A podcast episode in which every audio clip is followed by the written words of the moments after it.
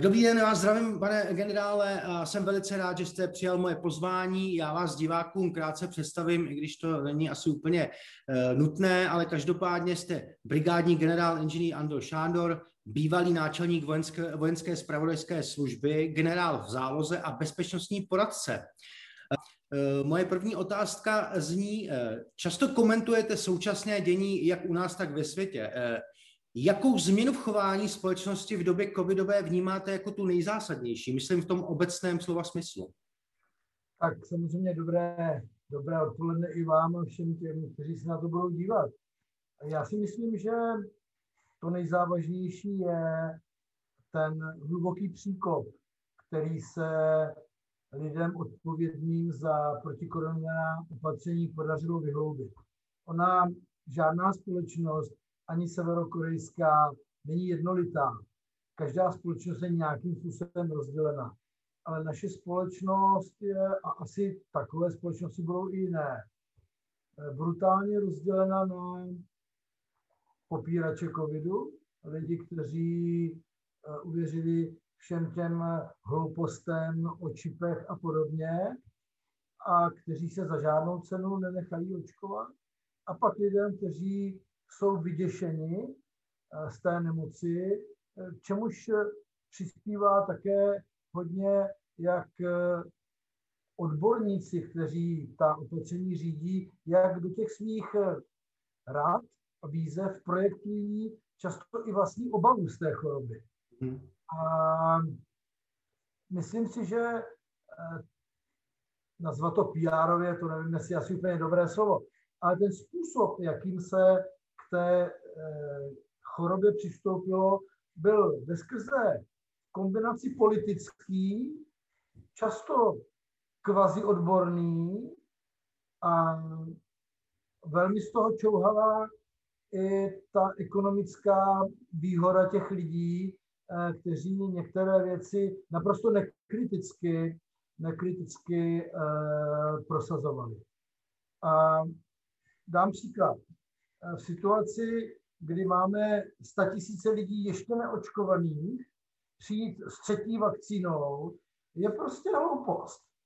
Eh, protože vy potřebujete vzbudit důvěru těch lidí a nikoli v nich vzbudit pocit, že to bude nekonečný příběh, hmm. který se bude opakovat, já nevím jak často.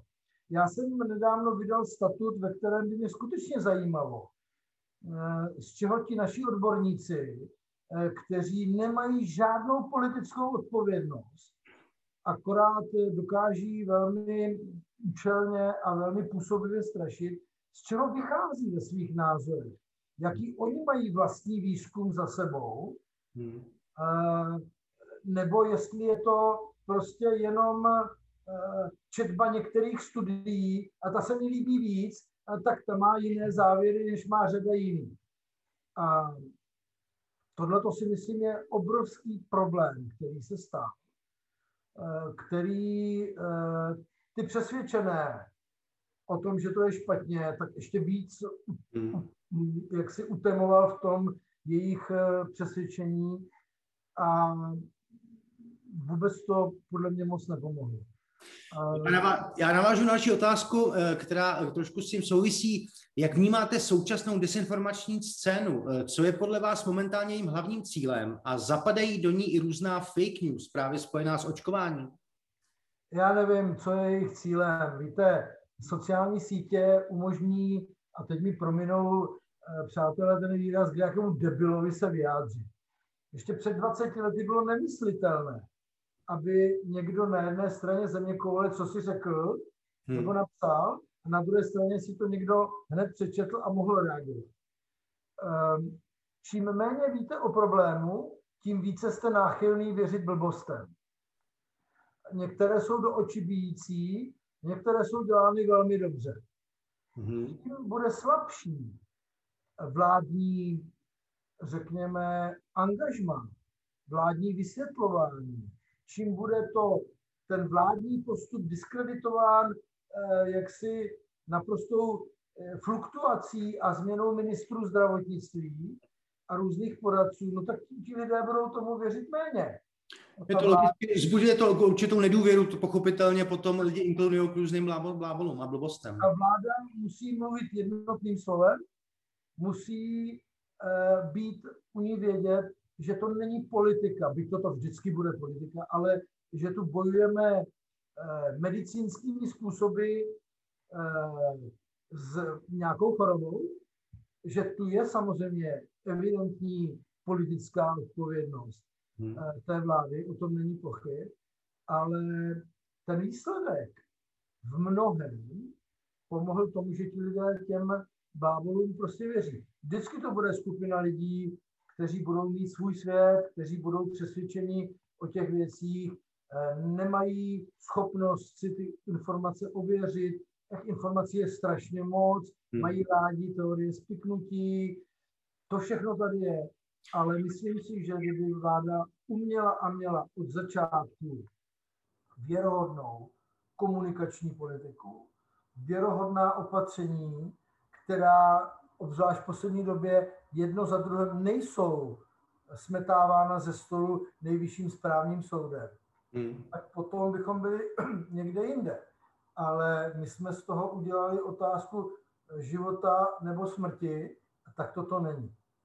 A to, to, to celoplošné uchvácení národa nepochybně bylo špatně. Byť bylo vedeno možná nějakým dobrým úmyslem, ale bylo špatně. To zacílení na rizikové skupiny tu neproběhlo, protože je odmítli lidi s tím, že to nejde. Vy víte dobře jako já. Když něco neumím, to ještě neznamená, že to nejde. Jo? Takže ty hoši Eh, kteří Bůh ví, z čeho vaří, hmm. tak jenom eh, říkají, že to nejde. Ale ono to jde, ale musí se chtít a musí to dělat ti praví lidé. A to se tu bohužel nestalo. A ten základ, víte, když to začne, ten problém, a premiér to řeší přes Brzku. Brzka je jenom poradní orgán vlády, to není nic, co to musí vláda schválit. Pak odmítá ustanovit krizový štáb, odmítá tam dát Hamáčka, to sice není žádný lumen, ale prostě z hlediska logiky věcí mu přísluší jako ministru vnitra tomu eh, předsedat, tak potom dá to nejdřív Primulovi a, a podobně. No to přece lidem, kteří tomu rozumí, vykazuje, že to prostě není dobře. A teď řeknete, že jsme ve válce. Vy víte, co je válka. Já taky. Válka je úplně něco jiného. Po nás se nechtělo téměř nic, než v zásadě, mi promiňte, držet hubu, mít nějaká opatření a být zalezlý. A válka je úplně něco jiného. Ale pokud bychom připustili tuhle argumentaci, tak eh, ve válce každý stát táhne za jeden pro vás. Pokud netáhne za jeden pro vás, tak ji musí prohrát. My jsme ji taky prohráli. My si tady nebudeme namlouvat, že jsme něco vyhráli. To naše skore je brutální. Mm-hmm. Máte svatou pravdu. Já pokročím dál, eh, vrátím se trošku k druhé otázce, kterou jsem si připravil před, touto, před touhletou. Eh, a když jste v jedné vaší přednášce hovořil o příčinách radikalizace muslimských komunit v západních zemích. Mimo jiné jste uváděl jako jednu z příčin i paušalizaci muslimské komunity z pohledu západního světa či médií. Platí to stále? Nebo ten současný svět už není tak vyhrocený v rámci eh, muslimského radikalismu? Ono ta pandemie to tak částečně překryla. Hmm. Eh, samozřejmě eh, tam byla korelace v tom, že došlo k zabití Abu Bakr al-Baghdadiho, došlo, řekněme, k značné eliminaci té geografické dimenze islámského státu, byť ta ideová zůstala stejně. Eh, ta pandemie to samozřejmě potlačila i, i ti chrabří hoši, kteří by neváhali umřít ve jménu Aláha, způsobem často odporným, kdy si sebou vezmou nevinní lidé. I oni se zřejmě báli této choroby, takže byli tak trochu upozadění. Eh, I ty lockdowny, to všechno samozřejmě to mu nahrálo.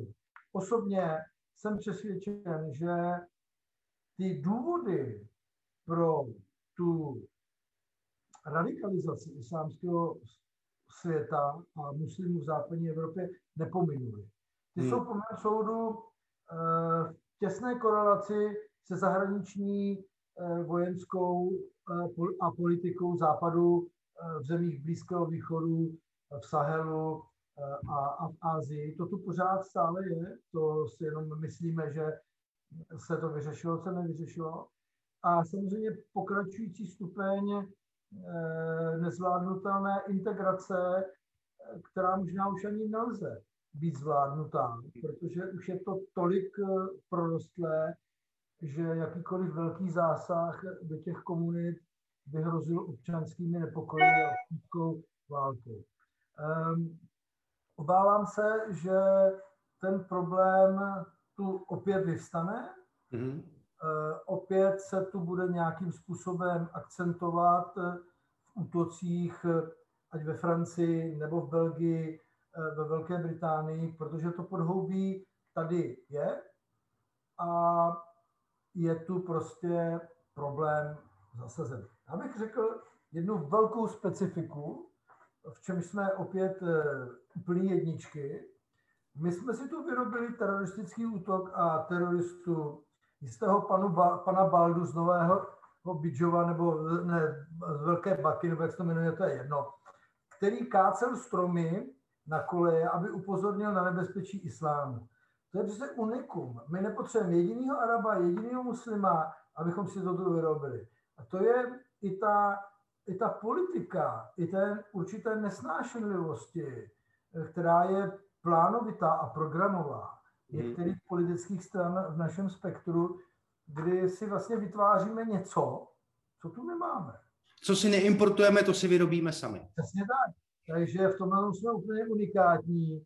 A řekněme si na rovinu, kdyby pan Balda byl zručnější, ten vlak jel rychleji, vykolejil, mohlo být kupa mrtvých, ale hmm. jsme tu mít nikoho v nějaké mešitě, nějaké vyrobené zlopokojáky někde eh, na Žižkově, kde se omlouvám obyvatelům Žižkova. Z takového měli bychom být opatrní, protože je tu fakt, že tu menšiny máme a to je fakt. Mm-hmm. Že nemůžeme odsud vystrnadit, to je taky fakt. Že tu jsou, to je taky fakt. A že je potřeba, aby s námi nějakým způsobem koexistovali. A nevím, jestli je rozumné řešit to tím, jestli je to, jestli to začíná šátkem na hlavě, po mém soudu ne, začíná to dodržováním zákonu této země. Tak. Všichni by měli dodržovat zákony této země. A jestli někdo u toho má šátek na hlavě, promiňte, já, co jsem žil v Anglii, tak jsem to tam viděl a nějak mi to jako nic neříkalo. Přišlo mi to jako, jako věc úplně zbytečná. Konec konců, já nevím jak vy, ale moje babička nešla nikdy ven bez šátku na hlavě. Je to tak. Můj děda nebyl žádný raubíř, který eh, by se k ní choval nějak špatně. Takže měli bychom být rozumní, abychom si nevytvářeli něco, co tu hmm. mít nepotřebujeme a co tu nemáme. Přesně tak. Eh, momentálně sledujeme plánované stahování americké armády z Afganistánu. Eh, jaký průběh postažení predikujete? Podaří se afgánské vládě udržet klid v oblasti? To je samozřejmě strašně těžká otázka, protože pokud na ten Taliban a za tou vládou v Kábulu nebudou stát Čína, Spojené státy, Pakistán, Rusko, Indie, you name it, you have it, mm-hmm. tak to samozřejmě nepůjde ten Taliban musí vědět, že samozřejmě ten vnitřek je o, té, o tom boji. I, I v době Muli Umara Taliban nekontroloval eh, celý Afghánistán. Měli jsme eh, Severní alianci, že jo, složenou z těch tádžíků a těch různých lidí. Eh, ten Afganistán nikdy nebyl homogenní, nikdy to nebylo území, které by ovládal ani šách. To prostě vždycky tak bylo, že byli nějak domluveni. Jinými slovy, Taliban ovládne kus Afganistánu, nemyslím si, že ovládne celý Afganistán. Věřím, že Taliban dnešní už není Taliban Muli Umara, ale tím si ho nijak neidealizuji. Že řada lidí ho má ráda, mm. řada lidí ho nemá ráda, ale má ho radši než nás, že řada příslušníků bezpečnostních sborů, které jsme tak eh, pečlivě, horlivě cvičili tolik let eh, s nějakým úspěchem, který za velký úspěch se označit nedá, ale není to zase totální selhání, hmm. tak to tak je. A teď jde o to, aby pro nás, jako Západ, aby se z toho nestalo to, co se stalo za Muli Umara, když tam přišel Usáma bin Laden. Já si nemyslím, že ty hoši udělají stejnou chybu. Hmm. To si myslím, že neudělají. Oni chtějí mít jenom to území zas tak tradičně rozděleno, tak jak měli vždycky, k tomu, aby se měli dobře viděno z jejich pohledu. A to s tím asi bude každý souhlasit. Že mm, budeme se asi dívat na to, co se stane s těmi nově nabitými právy té střední vrstvy, která se v Afganistánu přece jenom vytvořila. To je také dobře vidět. Myslím si, že Čína může hodně pomoct. Čína už ukázala, když se o tom skoro vůbec nemluvilo, ona se dokázala s těma lidma dohodnout. Měla tam svoje, svoje zájmy obchodní, nikdy jsme neslyšeli, že by byl jeden Číňan unesen, že by byly nějaké problémy. Hmm. Prostě musíme se s nimi dohodnout. Musíme. Jinak to jako nepůjde. Kritici stažení z Afghánistánu by měli nám říct, co jiného je teda možné. Hmm. Dalších 20 let? Hmm. Dalších 14, 28, 50 mrtvých českých vojáků? Hmm. Ať tam pošlou oni svého syna, svoji dceru. A nedej Bůh, když se mu něco stane, ať si položí otázku k výbonu. U hmm. Kábulu se nebojuje a nikdy nebojovalo za Prahu. Nevytvářejme si nesmysly. Talibán nikdy neměl extrateritoriální požadavky a nikdy nechtěl útočit mimo území. To, že si to tam bude vyříkávat, to tak bohužel prostě je. Ale svět je všechno jenom ne krásné místo k žití. Je to prostě takto. Prostě... Je to tvrdá realita, ano, přesně. Tvrdá realita.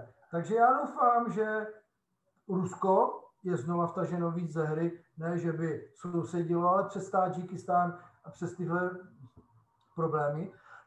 Čína přes Ujgury, přes muslimské Ujgury a jinak své zájmy. Pakistán, ten by jasně měl vědět, že ISI by jako měla skončit s tou podporou toho Talibánu, ale jak je vidět, i ten tlak té, těch Spojených států je malý a že to používá Pakistán vůči Indii. Problém je, když v takovéto zemi, zóně jako v Syrii, se odehrávají geopolitické hry mocností nebo regionálních mocností, eh, které nemají přímo namířeno tu zem. Pardon, ale prostřednictvím této země to odehrávají proti sobě. Takže ten problém je podstatně složitější. A já si myslím, že podívejte, Američané měli 100 tisíc vojáků v Afganistánu. Talibán neporazili. Co teďka? Promiňte. Je to krutá realita. Eh, já teď zabrousím trošku do českých vod a zeptám se na vrbitickou kauzu. Eh, proč si myslíte, že zveřejňování informací trvalo tak dlouho a je to běžný procedurální proces, nebo se spíš jednalo určité načasování?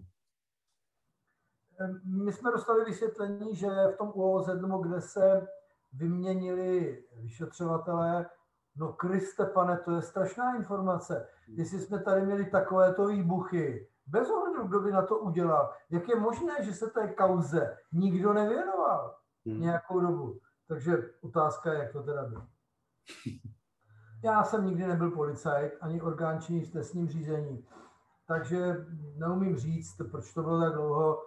Po mém soudu, jako lajka, řekněme informovaného, bych si přece jenom dovolil říct, že to bylo uh, dlouho. A pokud jde o tu rebětickou kauzu, tak ona v mnohem připomíná chartu 77. Jo. Nikdo ji nečet a každý ji měl odsoudit. Mm-hmm. Zprávu by jsme taky nikdo neviděli a máme ji všichni věřit. Mm-hmm. Já netvrdím, že zatím nebyli rusové. Já si neidealizuju GRU, akorát si říkám, jestli takhle blbě, dobře. Ale co tam měl Čepiga s Myškinem? Eh, Jecný Cízler nebo Čuk a Gek. Co vlastně měli tady udělat? Tak jako 2.18 přijde Janek Kroupa s tvrzením, že to byl Čepika s Myškinem a šle, že sledovali Skripala. To je teda hloupost jako hrozně velká. Že Skripal viděl úplnou čočku o ruský GRU funkční v té době. Proč by byl k něčemu jakoby, eh, jakoby dobrý. A najednou ti dva při sledování Skripala vyhodili z Vrbětice. To měli jako fušku. Je jako, víte, jako problém tady v této zemi, a ten se ujevil, projevil u toho, toho covidu a všude. Máte-li pochybnost jste troll, jste dezinformátor, jste agent. Prostě jenom přemýšlíte, jenom se zeptáte na hlas. Proč? To přece úplně nedává smysl. A jste nucen věřit poslancům, jejich důvěra je po mém soudu skutečně někdy diskutabilní, že to je pravda. My jsme tam u toho nebyli, my nevíme, co, co jim Koudelka předložil a, a oni jak si říkají, že to tak je. Ale my se teda ptáme, jak to skutečně bylo. Takže mm, celá ta kauza byla velmi nešťastně odehraná. Podívejte, je 7. dubna. Vy jste Babiš, já jsem, a já jsem Hamáček, abych vás neurazil tím, že jsem řekl, že to není žádný lumen. Dovíte od tajných služeb, že tu chtěli Rusové, nebo že tu vyhodili sklad. Tak si řeknete, no, je to silný kafe. Hmm. A stejně teda já jako Hamáček si jdu zabalit kufr, abych letěl do Ruska a tam bych někde handloval sputniky, to přece, co, co to říká? Buď to tomu vůbec nevěřili, hmm. nebo to ten příběh tak nezněl. A najednou se něco stane a musíme přijít s nějakým příběhem, abychom byli rychlejší než média. To jsou prostě jenom fakta, to není nic víc. Hmm. Hmm. A, a, a pak to není pravda, že jsme si to nepředjednali v Alianci nebo v Evropské unii. Že se to nehodí. Hmm. Hmm. To se prostě nehodí, tenhle ten, tenhle ten masterštych, který navíc eh, je špatně komunikován. Pan prezident při vší úctě je součástí moci výkonné. Očekávalo se, by se, že bude mluvit stejně. Pokud má jiný názor na Vrbětice, fajn, tak ale neměl od samého začátku svým mluvčím říkat, že s tím je souhlasí, že s tím souhlasí a že, má, že mají podporu. Hmm. Pak přijde s nějakýma jinýma verzema, který úplně nejsou tak pitomí, že jo? Jako je třeba je brát, je brát v potaz. Takže eh, děláme si to sami. Hmm. Jo, prostě já teď řeknu něco, co se někomu možná nebude líbit, ale dobře, tak ve státním zájmu, když lžeme, tak musíme lžát všichni stejně. Nemůžeme každý jinak. A, a pak jako se nedivme, že Merklové se to nehodí. Merklová potřebuje něco jiného, potřebuje dostavit. Uh, Nord Stream 2 nepotřebuje mít problémy s Ruskem, budou vyrábět Sputníka. Hmm. My jsme to udělali v naprosto té nejhorší době, kdy se nám to mohlo povedat. To neznamená, že na našem území si může kde kdo dělat, co chce, že tu může být bordel, aby si tu vyhazoval sklady do vzduchu, kdo chce, kde chce a teda. A k samotnému provedení říct, že první sklad vybouchl tak, jak měl, teda neměl, a druhý ano, to mě jako o modu operandy přijde hodně zvláštní. A pokud Čepika s Myškinem nebo kdokoliv chtějí mít jistotu, že ten sklad vybouchne, nebo ten obsah tam, kde chtěli někde po cestě, tak musíte být součástí toho transportu. Nějak. Hmm. Hmm. Vy nevíte, co se s tím transportem po cestě bude, bude dělat, protože to má jiné podmínky, je to odstavováno, když jede osobní doprava a, a podobně. Po za šest týdnů bouchne, bouchne ten sklad tak, jak měl. Hmm. Jako, jako, jako skutečně uh, my to podrobujeme nějaké analýze jenom na základě toho, co jsme se, co jsme se dověděli. To neznamená, že jsme přisluhovači Kremlu, ale já ve svém věku odmítám bučet. Hmm. Když mi někdo řekne, že to tak bylo, a já teda řeknu, jo, fajn, bylo to tak. Prostě jsou tu věci, které by měly být vysvětleny a pokud mají skutečně indicie, tak fajn my chceme po Rusku očkodné a ještě nikoho nestíháme. No tak jako, jako, jako, jako, co, jako co čekáme, že ty, že ty hoši v Kremlu eh, jako nám tady pošlou 642 milionů korun a co jsme si, to jsme si. Jako to, to jsou prostě přece hrozný věci, jak to my děláme strašně špatně. Rozumím. Eh, moje, moji poslední otázku to trochu odlehčím. Já jsem si nemohl přehlednout, že vaší zálibou je hra na bicí. Jací bubeníci jsou pro vás motivací a vzorem? Kdo vás inspiroval?